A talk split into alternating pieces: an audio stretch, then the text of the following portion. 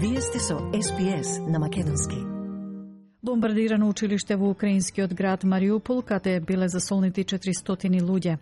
Според руски портпарол, ракети со висока прецизност од воздух погодиле Центар за обука на силите за специјални операции на украинските вооружени сили, при што убиле, како што велат, над 100 припадници на силите и странски платеници.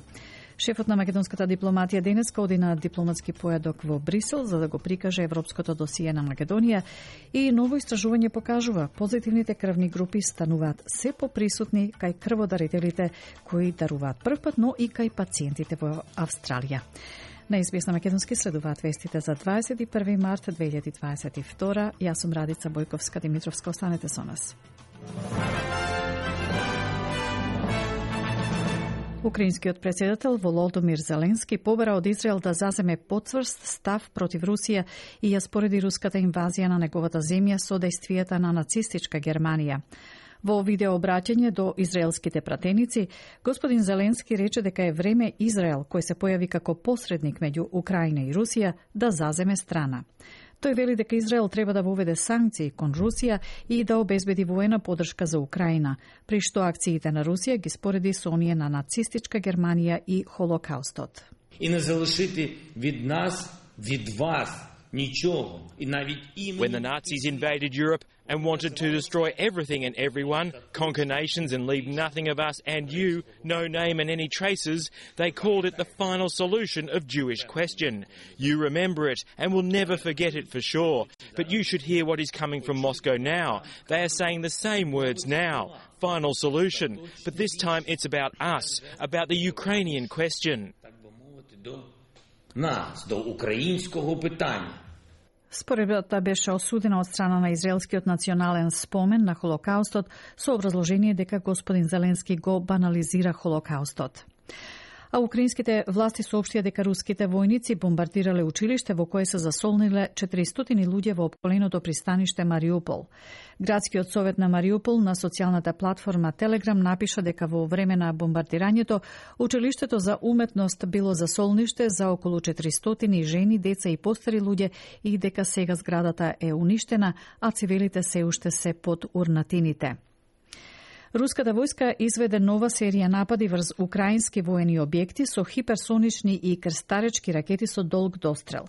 Портпаролот генерал мајор Игор Конашенков изјави дека суперсонична ракета Кинжал погодила украинско складиште за гориво во близина на Црноморското пристаниште Миколаев. Веќе втор ден поред Русија ја користи ракетата Кинжал, способна да погоди цели одалечени 2000 километри со брзина 10 пати поголема од брзината на звукот. Конашенков вели дека ракети со висока прецизност од воздух погодиле Центар за обука на силите за специјални операции на украинските вооружени сили, каде што биле сместени странски платеници кои пристигнале во Украина.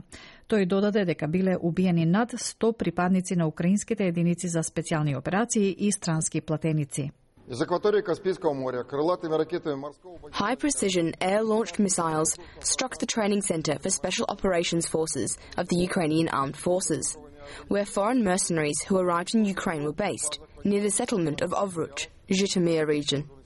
More than 100 special operations forces and foreign mercenaries have been killed. Шефот на македонската дипломатија Бујар Османи од денеска понеделник ќе биде во работна посета на Брисел. Во рамки на посетата на покана на министерот за надворешни работи на Грција Никос Дендијас, Османи ќе учествува на работен појадок на шефовите на дипломатиите на земјите членки на Европската унија. Работниот појадок ќе биде посветен на, европското, на европското досие на Македонија, а ќе се одржи на маргините на Советот за надворешни работи на Европската унија. На појадокот ќе бидат присутни и високиот представник за надворешна и безбедносна политика на Европската Унија и подпредседател на Европската комисија Жозеп Борел и еврокомесарот за проширување Оливер Вархеи. Османи во Брисел ќе се обрати пред европратениците, членови на Комисијата за надворешна политика, АФЕТ, на покана на председателот на оваа комисија, Дейвид Мекалистер, а ќе има средба и со пријателите на Македонија во Европскиот парламент, група која е составена од европратеници, подржувачи во Европскиот парламент, а кои доаѓаат од различни парламентарни групи во Европскиот парламент. Во програмата се предвидени средби на Османи со високи официјални представници на европските институции, меѓу кои и со еврокомесарот за проширување и соседска политика Оливер Вархеј, а ќе се сретне и со својот чешки колега Јан Липавски. Клучна точка на разговорите ќе биде европското досие на Македонија, регионалните случувања и политичките актуелности во државата преку рефлексија на војната во Украина. А ќе стане збор и за добрососедските односи во, со фокус на разговорите во со Бугарија и продолжувањето на реформските процеси, велат од Македонското министерство за надворешни работи. Во земјава група за домување започна кампања со цел да го истакне финансискиот стрес што го доживуваат семејствата поради високите трошоци за домување и истовремено упати повик до сојузната влада да инвестира повеќе во социјални станови. Кампањата Everybody's Home вели дека многу изнајмувачи, особено во Сиднеј, Мелбурн и Брисбен, плаќаат високи кирии од плати кои што не се во согласност со зголемените трошоци за живот. Портпаролката на кампањата Кейт Колвин за SBS News изјави дека треба да се изградат илјадници социјални стамбени имоти за да им се даде можност на изнајмувачите со пониски приходи да имаат место што ќе можат да го наречат дом. This coming federal budget is the last opportunity that this government have um, to um, get social housing on the ground to really meet the needs of people who are struggling in the rental market. We're also calling on them to provide immediate relief to renters by increasing Commonwealth rent assistance. Господица Коловин вели дека има недостиг од 430.000 државни социјални станови, бројка што се очекува да се зголеми на 700.000 727.000 имоти до 2036 година. Нов Јужен Велс регистрира 14.970 нови случаи на COVID-19 и 4 смртни случаи. Во државата исто така има 1163 лица во болница, вклучувајќи 34 на одел за интензивна нега а во, Викторија има 7531 нова инфекција, но нема нови смртни случаи. Во болница се 248 лица, вклучително 20 на одел за интензивна нега и 5 пациенти на кислородна подршка со вентилатор. Амбуланските болничари во Нов Јужен Велс се на 24 часовен штрајк со тоа што одбиваат да ги напуштат своите работни места за да ги пополнат празнините на другите станици за брза помош. Тоа е дел од кампањата на синдикатот за подобрување на бројот на вработените и платите на персоналот во итната помош. Синдикатот се залага за дополнителни 1500 болничари, за кои вели дека се потребни за да се одговори на долгите чекања за брза помош низ државата. Синдикатот исто така сака пандемиски исплати и зголемување на платите за повеќе од 2,5%. Председателот на Австралиското здружение на болничари во Нов Јужен Велс, Крис Кастелан, вели дека тие преземаат акција за да бараат услуга со подобри ресурси, поправедно работно место и подобрена покриеност и грижа за заедницата. Нова студија покажа дека позитивните крвни групи се се поприсутни и кај крводарителите кои даруваат за прв пат и кај пациентите во Австралија.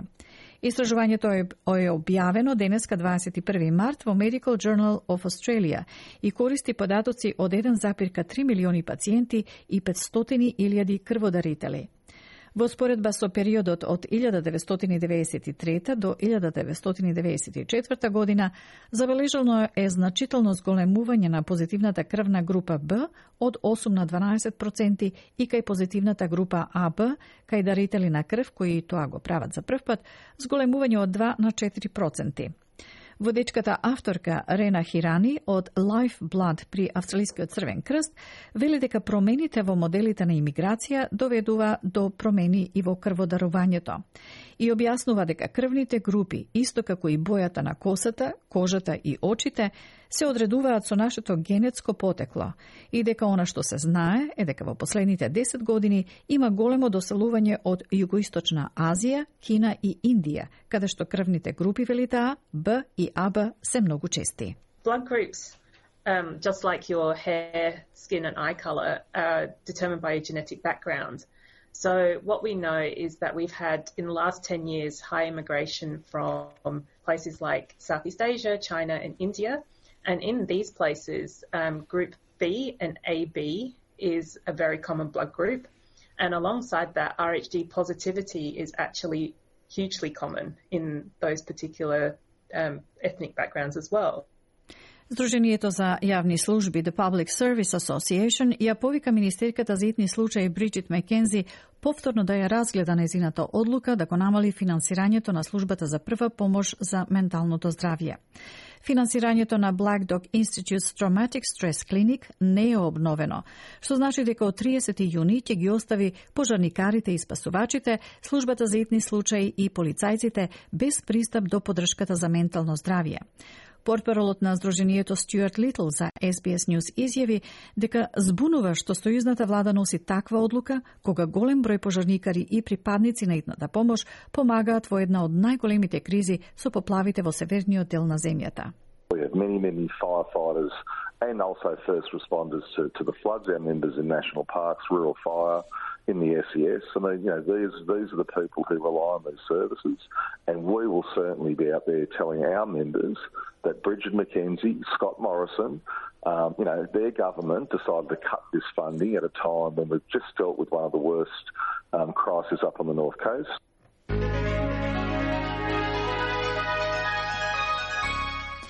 Од најновата курсна листа, денеска еден австралиски долар се менува за 0,67 евра, за 0,74 американски долари и за 31,09 македонски денари, додека еден американски долар се менува за 55,44 македонски денари, а едно евро за 61,26 македонски денари. Накусо и временската прогноза за главните градови за утре вторник 22 март. Перт претежно сончево, максимално 28 степени, Аделаид врнежливо 26 26, Мелбурн услови за дожд 25, Хобарт врнежливо 20, Камбера претежно сончево 29, Сиднеј претежно сончево 27, сончево и за Брисбен максимално 30, Дарвин слаб повремен дожд и можна бура 33 и сончево за Алис Спринг со максимално до 37 степени.